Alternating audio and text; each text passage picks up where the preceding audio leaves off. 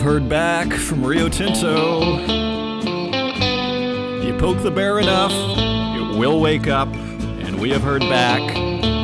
So, lots to get to there. Welcome to the Northern Miner Podcast. My name is Adrian Pocobelli. I am online editor and podcast host. And before we get into Rio Tinto, and a very interesting development there, talking to Simon Letendre, the director of media relations there, who reached out to me. Before we begin there, we have the Global Mining Symposium. Yes, you heard that right. The Global Mining Symposium begins today, and you can still sign up. Simply go to northernminer.com and register. I tested it out myself, and it's very easy. You get a nice little, beautiful looking email from Laura. And uh, yeah, with your link, and you're good to go. And it is a virtual mining and investment conference. It takes place from today, September 1st to September 3rd. So you are not too late, and registration is free. Go to northernminer.com slash GMS 2020. And it's going to be pretty exciting. We have speaker Robert Bayliss from Roskill. We have Michelle Ash from Geovia Dassault Systems. We have Paul Brink, president and CEO of Franco Nevada. You know, I just heard an interview with James Stein. We don't have James Steins, unfortunately. I heard a rare interview with legendary financial newsletter writer James Dines, You know what his top pick was for gold? Franco Nevada. Isn't that interesting? And you know what else he said? He said Newmont. He's like, what would the institutional investors want? So I gave myself a little pat on the back for that one. But uh, Franco Nevada's Paul Brink is going to be joining John Antwi from Elam Mining Incorporated. We have Clive Johnson, B2 Gold, John Hathaway, famed commentator, now at Sprott Asset Management, Peter Marrone, executive chairman of Yamana Gold, Ronald Peter Stöferle, hope I'm pronouncing that right, who is a gold commentator who's really making waves the last year or so. So it's going to be great. And I'm looking at the countdown clock.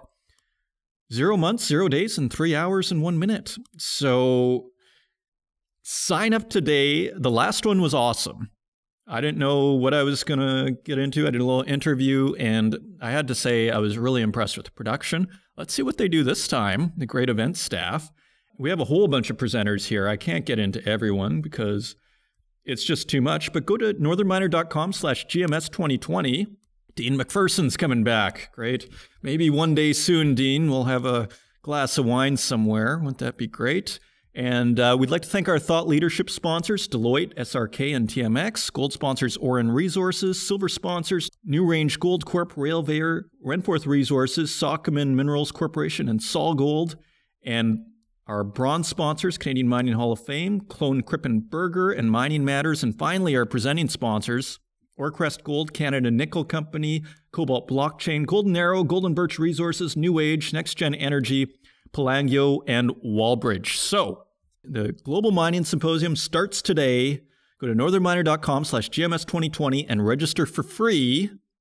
And yeah, so I, I want to open the news section today. We're not at the news section yet, but I want to, I'm going to open it with this Rio Tinto business because, yeah, Simon Letendre, Director of Media Relations there, uh, was not happy with my comment. And I'd just like to, before we get into it, I was defending Rio Tinto only six months ago when they were putting a billion dollars into climate change initiatives, 500 million more than BHP last I heard, although they're making an announcement right away. We're actually going to cover that story. But I thought they were actually putting a pretty good effort to the point that people, some shareholders were getting concerned. We're giving a billion dollars to climate change. I think it's a good thing, frankly, and I think that was great. And I was sort of saying, you know, people have been pretty critical on Rio Tinto, but I thought what they were doing with climate change, you know, a billion dollars is not nothing. However, uh, subsequently, they have had actions, particularly the blowing up of the 46,000 year old archaeological site, that really is problematic, to put it mildly.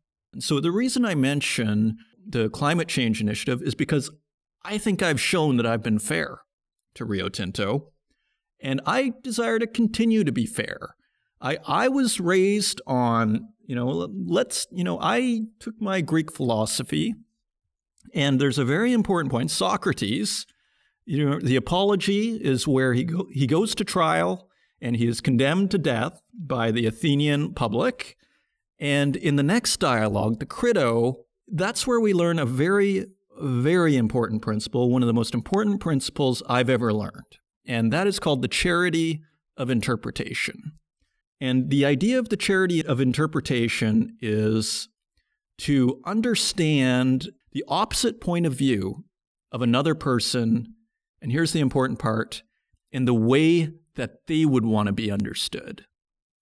If you're really trying to get to a deeper understanding with someone, you are trying to understand their argument from their point of view.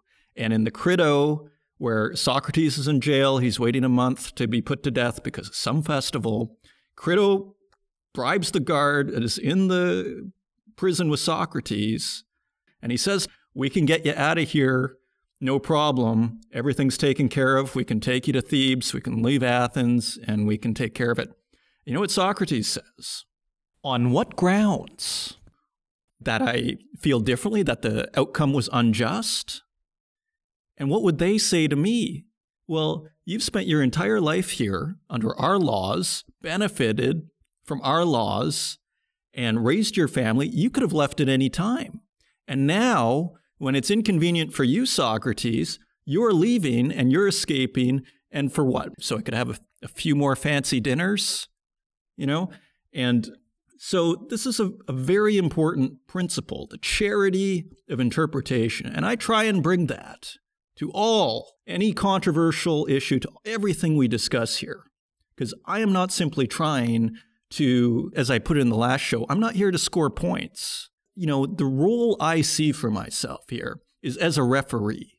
I am not going for team red or team blue. I am a referee. And as Socrates so beautifully puts it, are we just saying words here to entertain ourselves? Or are we talking about real things? Are we just trying to keep ourselves busy with words and they don't really mean anything? So, with that, I hope you are ready for an action packed show. There's tons of news going on. September, Happy New Year, lest we forget. Happy Media New Year. September has begun today. Get on the train before it leaves the station because this one is taking off. If you want to find us online, you can find us at northernminer.com. Find us on Twitter at Northern Miner. You can find us on Instagram at The Northern Miner. And you can find us on Facebook, LinkedIn, and YouTube, where we post these podcasts and wherever podcasts are available. And with that, let's turn to our next mining minute with Petro-Canada Lubricants, Gord Susinski. Joining us once again is Gord Susinski, Senior Technical Services Advisor for Petro-Canada Lubricants. And Gord, the low temperatures, the Canadian winter, as we all know, that mining equipment operators experience can impact equipment performance. How can engines be protected? That's a great question because significant engine wear occurs at startup. So preventing that wear is very important to your engine life. Having the right oil viscosity, base oil, and additive combination are key to reducing engine wear at startup having an oil that has great low temperature pumpability characteristics that will allow the oil to be pumped out of the oil gallery, then the cold cranking properties, which allows the oil to be delivered to the engine components when the engine's being turned over, will help eliminate wear at startup. All of those properties should also be available in various viscosity grades. The key is understanding how your lubricant will perform at those low temperatures, and that will allow you to be better prepared during those shoulder seasons and winter months alike. And so, how do I discover? Like, let's say I just bought a huge mining machine and I want to make sure that it's going to run in the winter properly. How do I do that? Should I call you guys or what should I do? Absolutely. If you're unsure of how to get things done, or if you want to make a change in the current lubricant that you're using, the best thing to do is call somebody with some lubrication expertise because a lot of this information is very complicated and relies on interpreting research test results to determine what those pumpability and cranking limits are. And somebody with some lubrication expertise can guide you along the way to help you do that efficiently and effectively. Okay, excellent. That is very helpful. And should I talk to my local expert or is there someone at Petro Canada Lubricants I can contact? You can reach your local distributor who can get you in touch with the technical service advisor, or you can call us toll free at 1 335 3369 and they'll be able to direct you to the tech service advisor for your region. Okay, beautiful. Thank you, Gord. And uh, we will see you next week for our next Mining Minute. And if you'd like to learn more about Gord Susinski and Petro-Canada Lubricants products, simply go to our show notes and you'll find a link to the Petro-Canada Lubricants website. And turning to the website, we're going to delay the Rio Tinto thing for the main feature. I, I am recording this late on Tuesday, and our opening remarks were fairly short for the Global Mining Symposium. We're going to include those too, but I thought we would put things together and basically keep the normal flow of the program and put everything, all the uh, Rio Tinto stuff, in the feature area with the welcome remarks. And so, turning to the website, BHP plans very tangible actions on carbon emissions, and this was a big story. This is Cecilia Jamasmie, mining.com. BHP is fine tuning a revamped strategy to reduce the company's operational emissions and its use of diesel by 2030. Chief Executive Mike Henry said on Thursday, it was a little vague. They said they have, quote, very tangible actions, which will be announced on September 10th as part of the world's largest miner's broader commitment to become carbon neutral by 2050, Henry told shareholders he would also announce concrete steps towards reducing the company's Scope 3 emissions, those generated by end users. Now, Scope 3 emissions are the most controversial. I think we were seeing, I think, in an earlier story with Rio Tinto that they sort of sidestepped the Scope 3 emissions. Yeah, I, I think they're like, because it is pretty, I mean, I think I asked originally, how do you control that? Scope 3 emissions. Nevertheless, BHP is they're going to take concrete steps towards it. Maybe they have good ideas. Let's see. Uh, BHP is the top exporter of coking coal used in steel making and the third ranking producer of iron ore, the raw material for steel. The highly polluting process of making steel involves adding coking coal to iron ore to make the alloy and is responsible for up to 9% of global greenhouse gas emissions. Henry noted that some of the projects that will that will help the company cut emissions will be funded through a $400 million climate investment program announced in 2019. He also highlighted some of the steps the company has already taken to become a quote greener company. Those include carbon capture and storage and other innovations such as direct air capture. BHP announced four energy agreements last year to run its Chilean operations, including the Spence Plat and Escondida, the world's largest copper mine, entirely on renewable power. And they are also aiming to eliminate the use of water from aquifers in Chile by 2030. And so that's the latest on BHP. So the march to ESG continues. So, very interesting goings on at BHP. I guess Real news is yet to come. That'll come on September 10th. So, in about a week and a half. What else do we have? We have news on Porgera. Now, Porgera is the big gold mine owned by Barrick and Zijin Mining in Papua New Guinea. And we have a couple of stories. The first story was that PNG Papua New Guinea government has granted the mining lease, and this is what everything was being battled over was the mining lease for Porgera, and they have given it to a state-backed miner, according to a report. Yeah, and the state-owned miner is called Kumul Minerals Holdings. So right now, just to bring you up to speed, Barrick and its Chinese partner Zijin Mining are embroiled in a dispute with Prime Minister James Marape, who in April rejected their application for a lease extension. And in response, the companies temporarily halted operations. And they also served Marape with a dispute notice arguing the refusal of the Porgera license extension violates a bilateral investment treaty between PNG and Australia. The move, they said, also infringed international law governing foreign investment. And Barrick said at the time that it would take PNG to international arbitration. Barrick New Guinea Limited, BNL, Porgera's operator said in a release it was aware of alleged actions taken by the Marape government to grant the mining lease for Porgera to state owned Kumul Mineral Holdings. The company noted it considered such a move, quote, unlawful and, quote, invalid, adding that it was unaware of any consultation with the local owners about the change.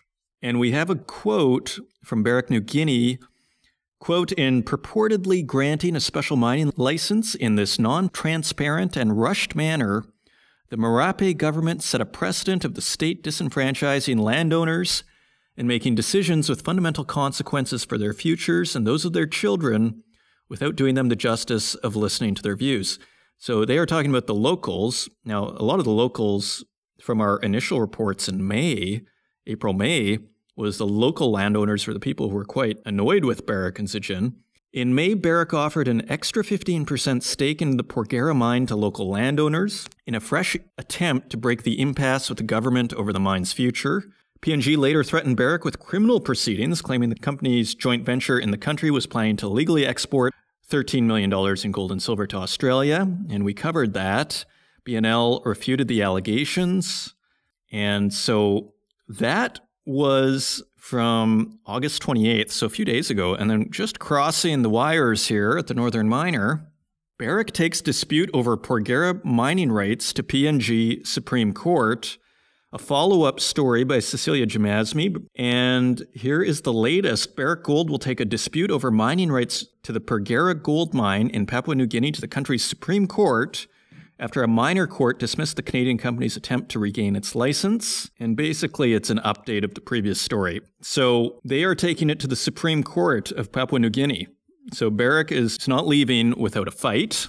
So interesting. And we also had this deep green metals story, and I thought this was really interesting. It's another one of these deep sea miners, but what's I found so interesting about it is how diligently they are trying to do it right.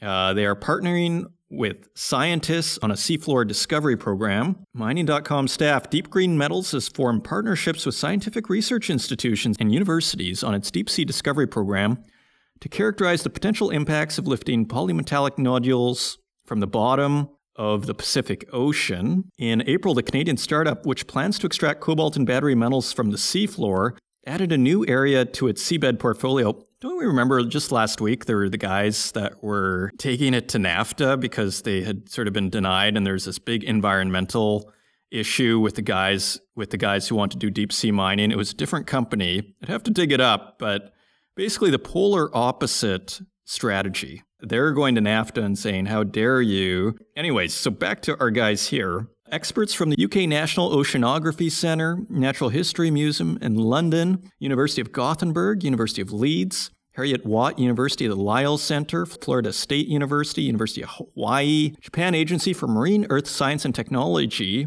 and Texas A&M will join the program while maintaining their academic independence. Deep Green said. The Battery Metals Company is investing over $60 million to accelerate a collaborative program to address outstanding questions on the potential environmental impacts of collecting polymetallic nodules from the deep seabed in the Pacific Ocean. Skipping down a bit to the quote, we have Deep Green Chief Ocean Scientist Dr. Greg Stone, this is very kind of sci fi. Quote, this is a collaboration of the best minds in ocean science coming together to answer many important questions about deep sea ecosystem function and connectivity through the water column.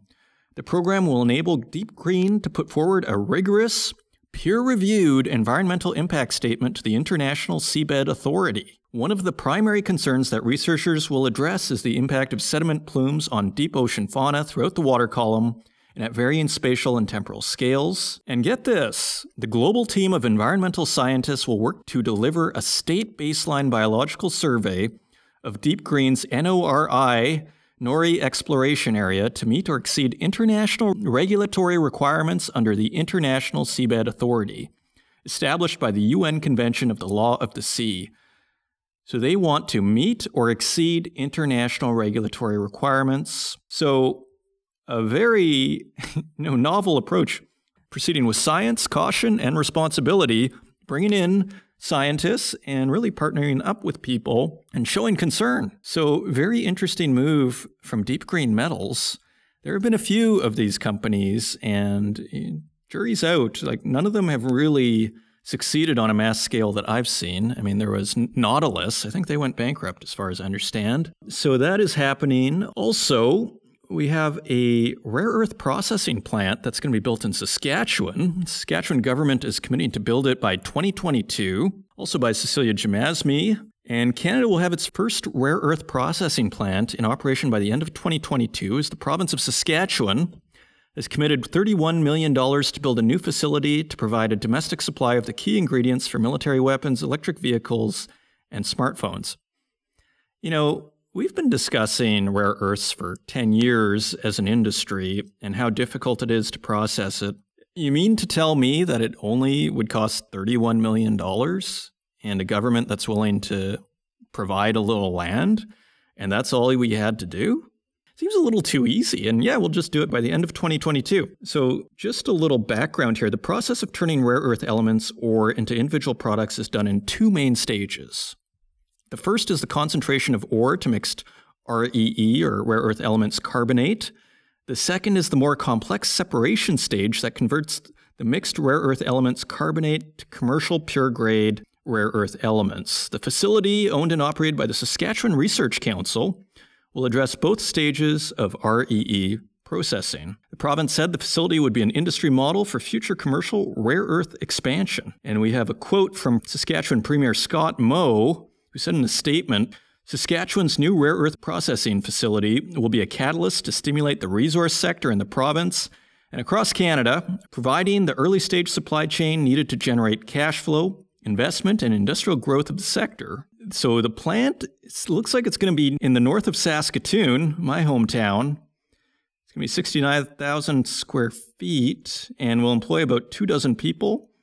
The facility is expected to be fully operational in late 2022, with construction beginning this fall. So it starts right away. So interesting. I wonder how the people, I mean, generally the rare earth processing is kind of a NIMBY, not in my backyard type issue.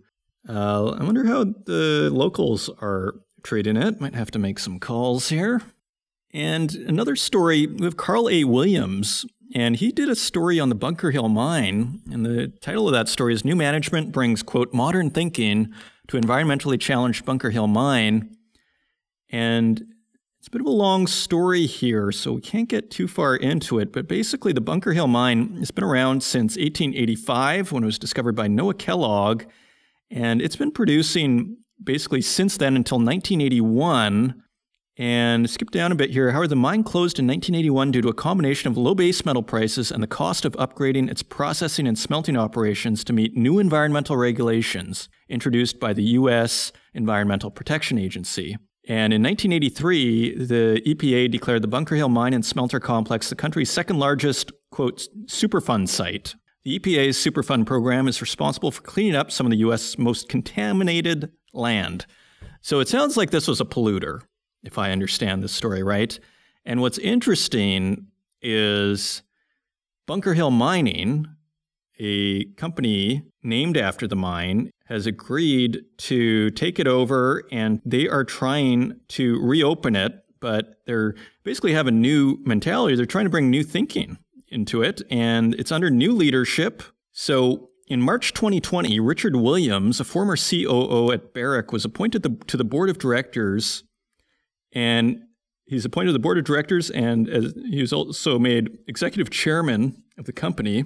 And he says, quote, I was excited to be joining the team and relish the opportunity to unlock the extraordinary potential of this remarkable asset. We plan to verify, explore, and then develop the mine's untapped high grade silver potential. Then we have a quote from Sam Ash, who is the new company president and CEO.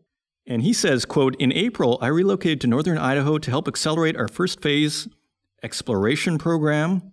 As our understanding of the property has increased during the initial exploration, it suggested that the mine has a strong silver enrichment. And here later on in the story, we have a quote from Ash, and this is basically why I want to get to this story. Quote, because I think it just says something about the mining industry today, where how it's thinking and where it's at. Quote, one of the key aspects, because it's a story we're hearing over and over, and I think it's a great thing. Quote, one of the key aspects for me is to change the value proposition for the mining industry and the vision mining offers the world. Traditionally, the industry has been about delivering value to shareholders, but typically at a cost to the environment and local communities. The Bunker Hill Mine offers an opportunity to take a project that has had a challenging past, both environmentally and socially, and approach it in a completely different way by offering an entirely different value proposition. With the right management approach, modern thinking, systems, and practices and modern approaches to engagement, you can generate a tremendous amount of value across the whole shareholder spectrum. So that is Sam Ash, the new president and CEO of Bunker Hill Mining. So that is by Carl A. Williams, the Northern Miners senior reporter and science reporter. Very interesting story there, Carl. And finally, we have this big story on the copper market. Roskill sees, quote, structural shift in copper market on intense buying from China.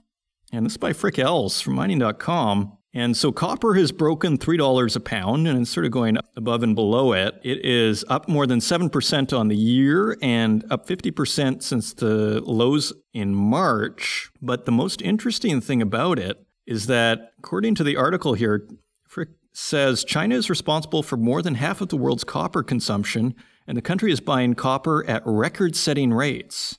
And we have a quote from Jonathan Barnes, who is from Roskill, a London based metals and mineral research firm. And the quote is China is importing more refined metal from nearly every country, suggesting a structural shift, not a temporary change. If you are looking for signs of panic buying, you can find evidence of that in China.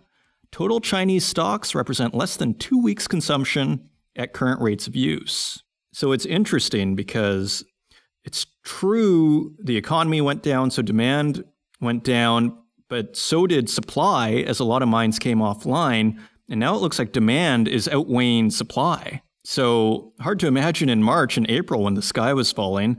But here we are, $3 copper and rising. Further, Barnes believes global scrap flows may not normalize until the first quarter of next year. He says the copper price will likely rise further towards the end of 2020, and the current environment has strong parallels to the rebound in the copper price after the global financial crisis. So there you have it. Copper is on a tear, and with that, let's turn to metal prices and see what's going on with all the other metals too.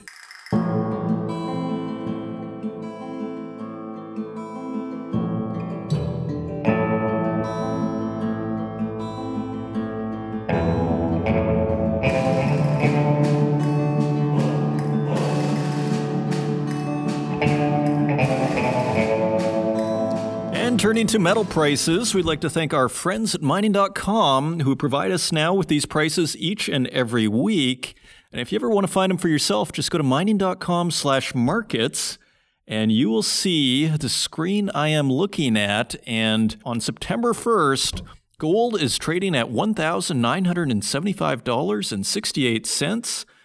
That is $45 higher than last week's quote. Silver is trading at $28.48. That is $1.89 higher than last week's quote, getting close to its recent highs.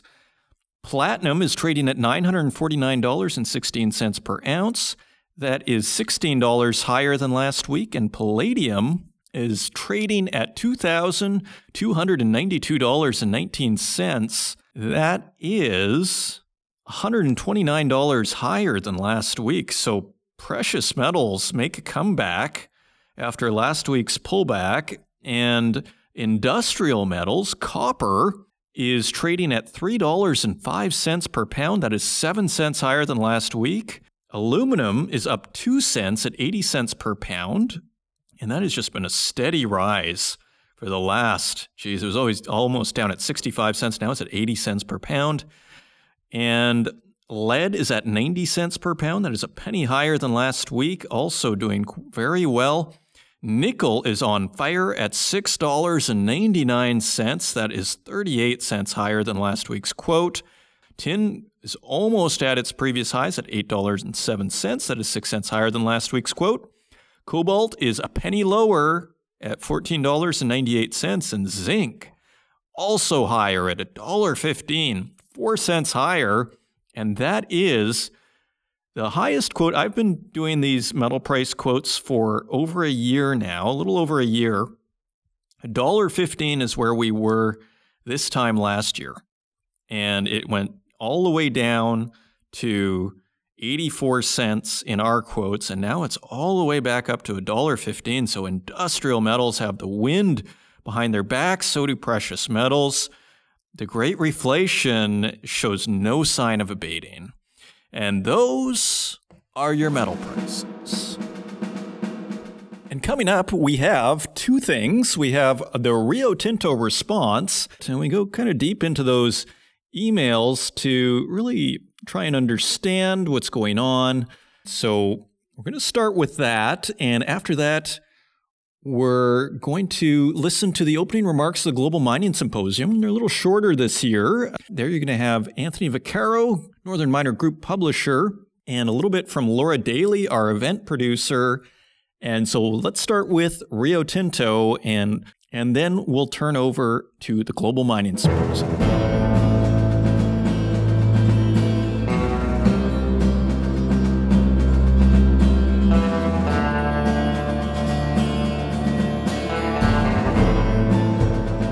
This email shortly after our last show, and so I've had a few days to think about it. This was from Simon Letendre, who is director of media relations for Canada in the US. And I think the fairest way to deal with the email is actually to read out parts of it. And I'm going to try not to leave out anything. If it's a little long, but let's just see how far we can get in this, and we'll try and make it quick so that we can kind of get all the points out and see what they're saying so that we can sort of see what their point of view is. So, so here's the email, which came after last week's show. Good afternoon, Mr. Pocobelli. My name is Simon Letendre, and I work in media relations for Rio Tinto. I've been with the company for a little less than a year, and I don't think we've had a chance to speak, so I want to take the opportunity to introduce myself I listened to your latest podcast about the Juukan Gorge incident. I think you did a very good job in terms of showing different perspectives on this issue, including actions taken by the company to ensure this situation doesn't happen again, and reactions from various stakeholders. However, I wanted to follow up with you on background about your assertions that there is a value problem at Rio Tinto and that our company has, quote, a lot of skeletons in the closet. I just want to bring a couple of counterexamples to your attention, including one specifically about the Pebble Project, which you also discussed in this episode.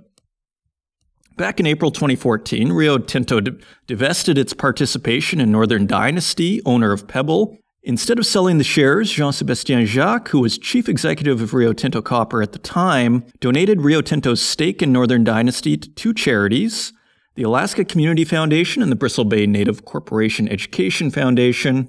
To this day, this donation helps to support a variety of community initiatives across Alaska. I've attached three reports from the Alaska Community Foundation showing the kinds of projects that have benefited from this decision.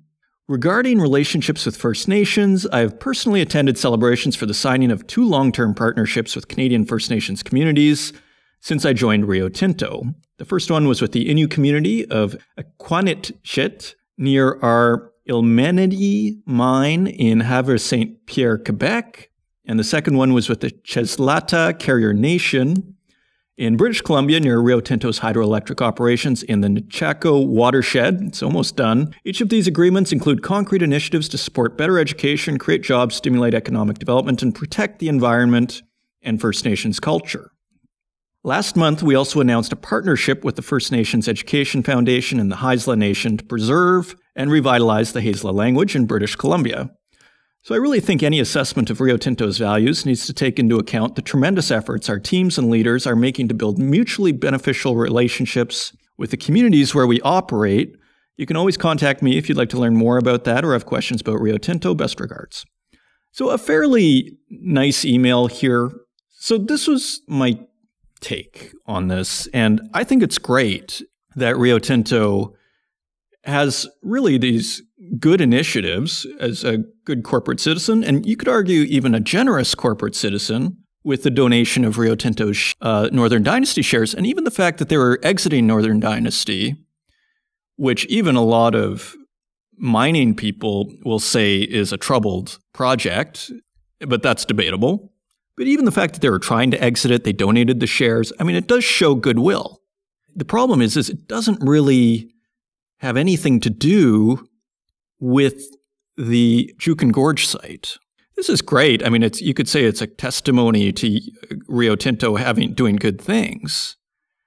But as I said in previous episodes, uh, they might as well have taken that billion dollars they spent on climate change and thrown it in the river if they're going to do other things that are not moral. Now, it's debatable whether what happened at Juukan Gorge is moral, but there's a lot of outrage out there. And the impression, as I very carefully put in my return email, there's a perception out there that Rio Tinto, and as I put in the uh, previous episode, there seems to be a values problem. Now, that is not to say there is, but there does seem to be one. Now, to use an analogy, if I rob a bank, is it a legitimate defense to say, but I donated to Sick Children's Hospital and I also have donated to the firefighters fund in the past. Is that a legitimate defense? And the judge will probably take that into account and say, okay, this person has a mixed legacy if they robbed a bank. Maybe they are redeemable. Maybe they are not just, you know, hopeless. But does it excuse robbing the bank? Right? So now I'm not comparing, I guess I am comparing the archaeological site to rob bank, but you see what I'm saying. In a sense, doing right in certain areas do not excuse wrongs in other areas right? So that was one thing. And so I replied, and I don't know if we should get too far into it. And shall we go quickly into my reply? Because I mean, let's be fair, and you guys can sort of make you know make your own minds up. And so, and you can always email me at apocobelli, p o c o b e l l i, apocobelli at, at northernminer.com. Hi Simon, thanks for the message and thanks for listening.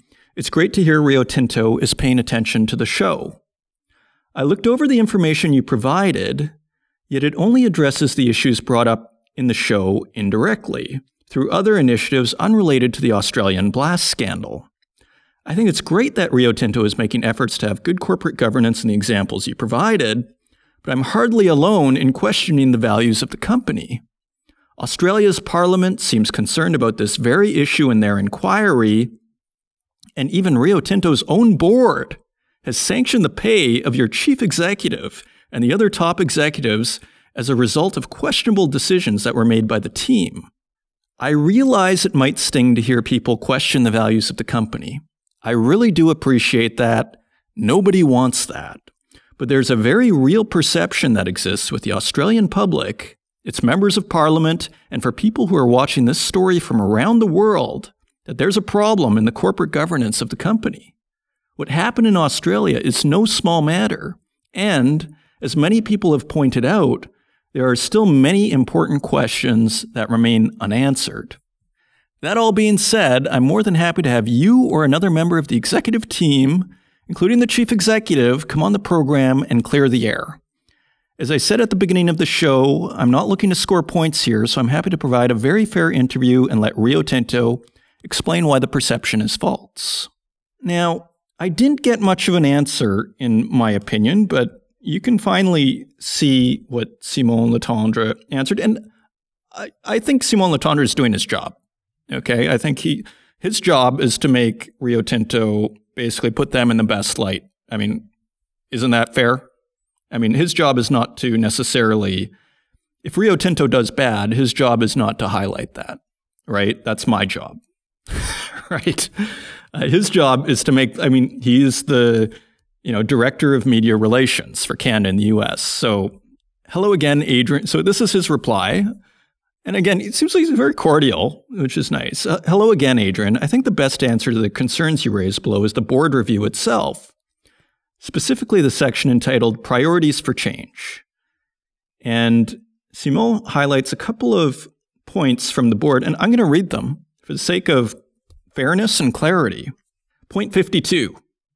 The root causes of events that led to the destruction of the Juukan 1 and Juukan 2 rock shelters in May 2020 highlight the need for change in Rio Tinto's cultural heritage management. This encompasses the way we manage our relationships with traditional owners, the standards we apply, the levels of oversight and assurance we specify, the governance and accountability we put in place, the comprehensive heritage risk assessments we embed in our decision making, the integrated and inclusive work culture we insist on, and the processes of improved coordination across our organization that we require. So, to go back a bit, the root causes of events that led to the destruction of the Juukan 1 and Juukan 2 rock shelters in May 2020 highlight the need for change in Rio Tinto's cultural heritage management, and it encompasses those following things uh, standards. So basically, we need to change. Okay. Point 53 is the second point that Simon shared with us. The objectives of this agenda for change and consultation are clear to ensure that what happened in the Juukan Gorge in May 2020 is not repeated elsewhere in the future, to rebuild a partnership with the PKKP based on respect, trust, mutual benefits, and shared understanding, and to ensure that learnings are applied across all of Rio Tinto's operations worldwide. So basically, we're sorry and we should change. Is that like I, I mean, it seems to me we're saying we screwed up. I mean, let's employ the charity of interpretation. But hey, we screwed up. We're trying to change. It's, you know, like we're doing what we can. We're trying to rebuild our relationship. Now, then Simon did something which makes me very uncomfortable. And this made me very uncomfortable as a member of the media. And he said, between you and me, and then he underlined it. And he's no one is trying to down and it's like, what is this? Like, what do you mean between you and me? Is this what you learn at PR school, public relations school, to bring me into your confidence? Make me so like so I have nothing to do with Rio Tinto, and I'm not an accomplice in this. There's no between you and me when you're emailing as a director of media relations to some person you've never met in the news media. What is this between you and me? I didn't agree to this. And what he said was pretty benign, but I very uncomfortable with that. So, you know, I've been torn. Do I share what he says between you and me? I, I think that Simon Letendre is probably a nice guy. I think he's trying to do his job. What I don't appreciate, though, is this between you and me stuff. I didn't ask for any confidence from you. So everything he says is on the record. So I don't know why that's between you and me. And frankly, what he says is pretty benign. So I am going to share it. Between you and me, no one is trying to downplay what happened at the Juukan Gorge here. The board's decision not to grant performance related bonuses, totaling more than $5 million to three senior executives, actually shows there are consequences when we fail to meet some of our own internal standards and procedures. Of course, much more work will be done internally to address this issue. In parallel, Rio Tinto will continue to cooperate with the inquiry by the Joint Standing Committee on Northern Australia. Rio Tinto will also continue to support the Western Australian government's planned reform of the Aboriginal Heritage Act of 1972. Thanks. I don't know why that's a big secret. I don't know why that's between me and him. And it's not between, like, you send a, and that's for every other public relations person who is representing a company, there is no between you and me. I, it's not like I've been hanging out with Simon at some conference for 12 hours and we're having drinks off the record, you know, and then, okay, like maybe, but there is no off the record. I didn't agree to anything here. So, and I don't even frankly see this as, I see it as quite benign what he says. What offends me is this between you and me stuff. So, anyways, let's leave it at that. I told Simon Thank you. I'll mention the board review points you forwarded on the next show. And don't hesitate to reach out to me should you have any more questions. As well, the door is open if you or anyone else at Rio Tinto want to do an interview on the matter. So, this is an important point. If you feel like you've been wronged and your character is being disparaged unfairly, don't you want to get on the microphone?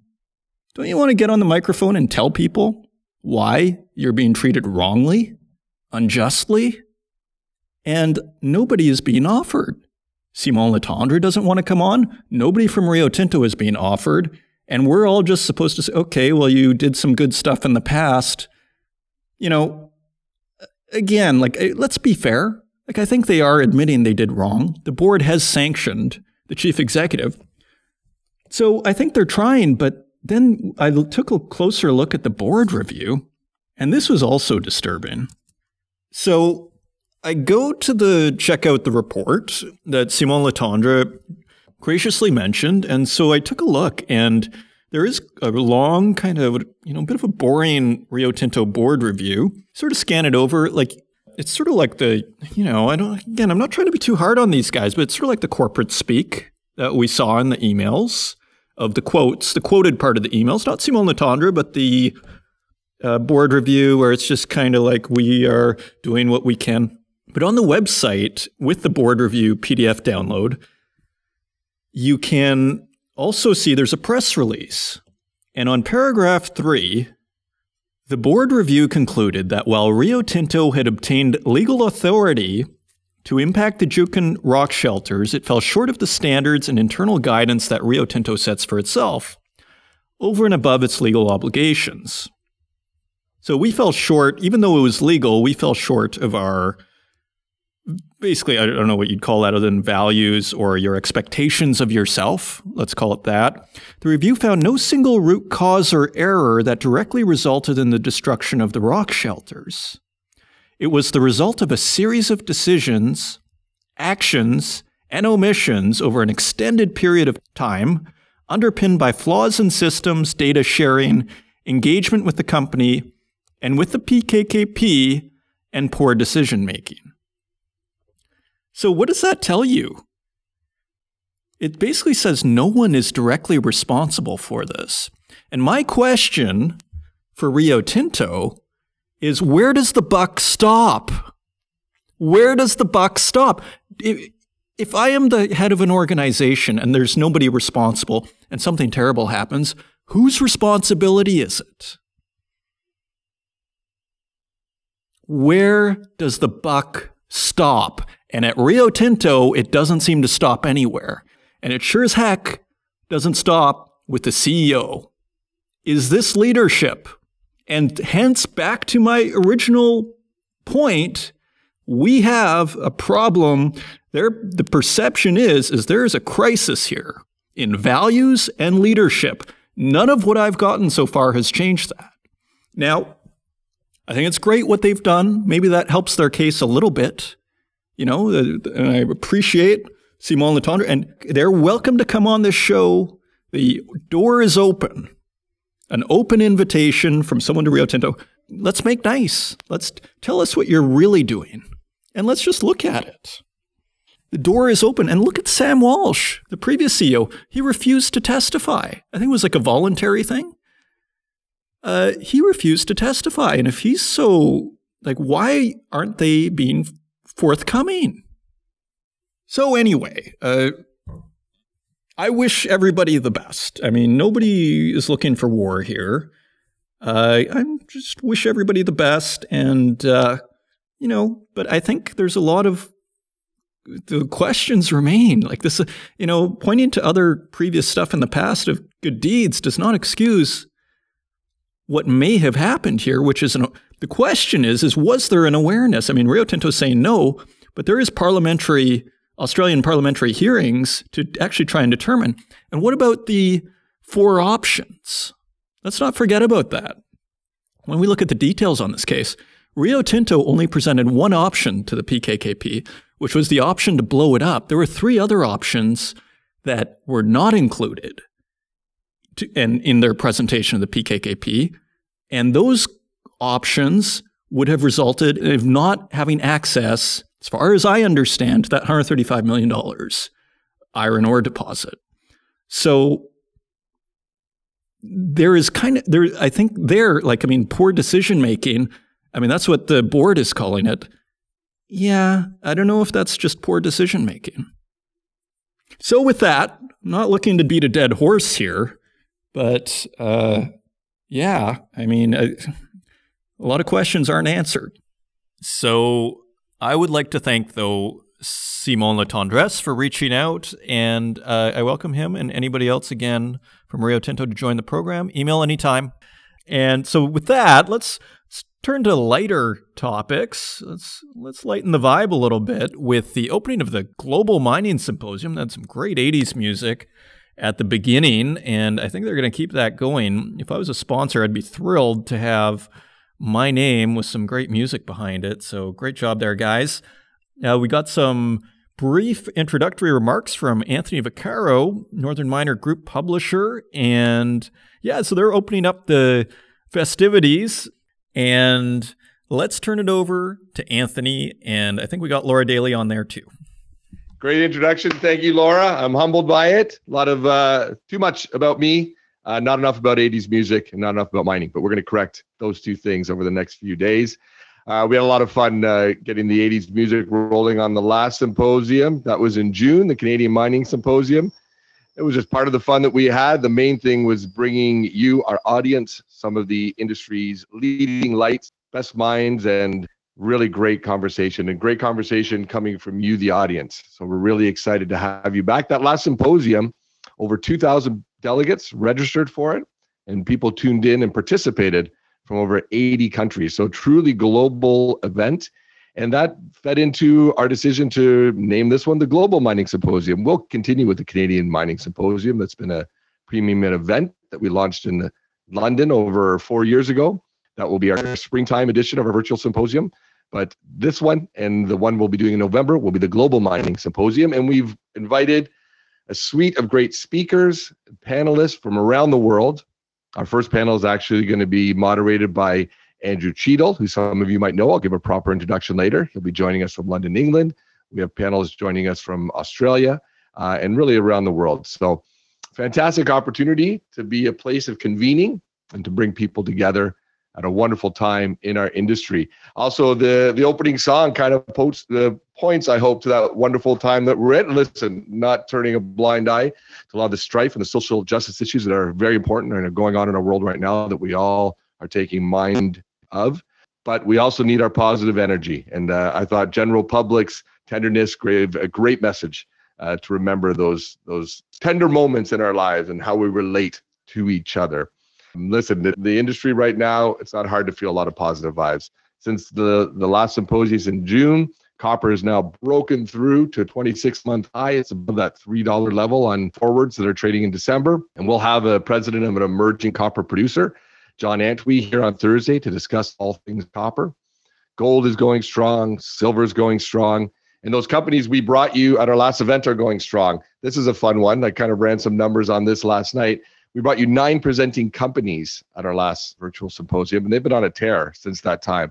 Since the last symposium, they're up an average of 54% compared to the junior gold index, which is up 28% over that time period. So, some strong outperformance there, and a special shout out to some of the top performers in that group. Condor Gold has been up 40% since June. Granite Creek Copper has been up 60%, and Metallic Minerals up a whopping 166% since June I hope some of our viewers then got in on that stock. They have that great high grade silver project in the Yukon, and it's really getting some excellent market recognition. So congratulations to the, the group of presenters, and let's hope that the companies presenting at this edition of the Global Mining Symposium can have some of that similar market success over the coming months. I think heading into September, we know generally gold prices come back even stronger in September. I think we're starting to see that. Been nice to have Warren Buffett finally get on that gold train. I knew it was just a matter of time. What was going on with Berkshire Hathaway in the early part of the spring, it was clear that gold is where you needed to be. And now Warren's joined the crew. So welcome on board, Warren Buffett, if you're watching. Um, listen, staying with some of the good news, it's been a really fun week for me personally. I'm honored, as Laura mentioned, honored to be a member of the Canadian Mining Hall of Fame board. And last week was our voting week. Now, I can't reveal much because the results from the voting for this year's slate of inductees into the Canadian Mining Hall of Fame will be announced in the Northern Miner in October. But a really fantastic year. The so people know how this works. The Northern Miner, uh, Mining Association of Canada, CIM, and PDAC all each have three representatives on the board, and there's just so much industry experience on that board. It's a good, diverse board. Everyone takes it extremely serious. We have a five hour discussion. This year we had over 900 pages to read because the nomination packages were so strong. Everyone read every one of those pages. It's a very rigorous process and then a very healthy discussion. And I think we've done an amazing job this year of getting some just exceptional, exceptional people. It's really tough because the nature of it is you're making selection and you're leaving out some great people with great careers, but it's really about honing in and finding those exceptional, exceptional candidates. And I think we've done it. So that was uh, that was exciting and very fun to read through 900 pages of mining history and all these wonderful careers and all the support letters that maybe some of you that are tuning in right now maybe even wrote some of those support letters that uh, that came in. So they all matter. And uh, thank you for everyone for making the Canadian Mining Hall of Fame the world's best mining hall of fame, I would say. It certainly gets unbelievable support. Let's turn to today's event. Tomorrow morning, I'll do a little bit of a, a, brief on what's going on in the news. I think that's enough for today. Let's get to the what you're all here for, which is our amazing guest. And uh, Laura Daly, you did a great job introducing me. Laura is our spectacular events producer for the Northern Miner Group. She has done just a fantastic job in turning us over, pivoting us into the virtual realm once COVID 19 struck, getting some great support from Mladen Kovacevic and Jessica Jubb, who are also behind the scenes and making sure we can deliver you what we hope will be another fun and excellent event. So, Laura, why don't I flip it back to you and you can maybe tell our audience what they're going to expect, how to join. Let's make sure we got all that, and maybe a little bit of the uh, the format, how it works with the Q and A, that important detail, if you don't mind. Of course not. Um, thank you very much for that, too. So, uh, we're excited. We have over uh, 250 people online right now, and the number keeps growing as we keep talking. And there you have it the introduction to the Global Mining Symposium. And Laura just, I would have left her on a little longer, but she just went into technical information for you as a delegate. So if you want to join in, they're going right now as I record this, and they're going to be going for the next two days as well. Just go to northernminer.com slash GMS 2020 and you can join in on the festivities. Thank you once again for listening, and I wish you all the happiest of Media New Year's. And if you want to share this with your friends, we always appreciate that. Until next week, take care.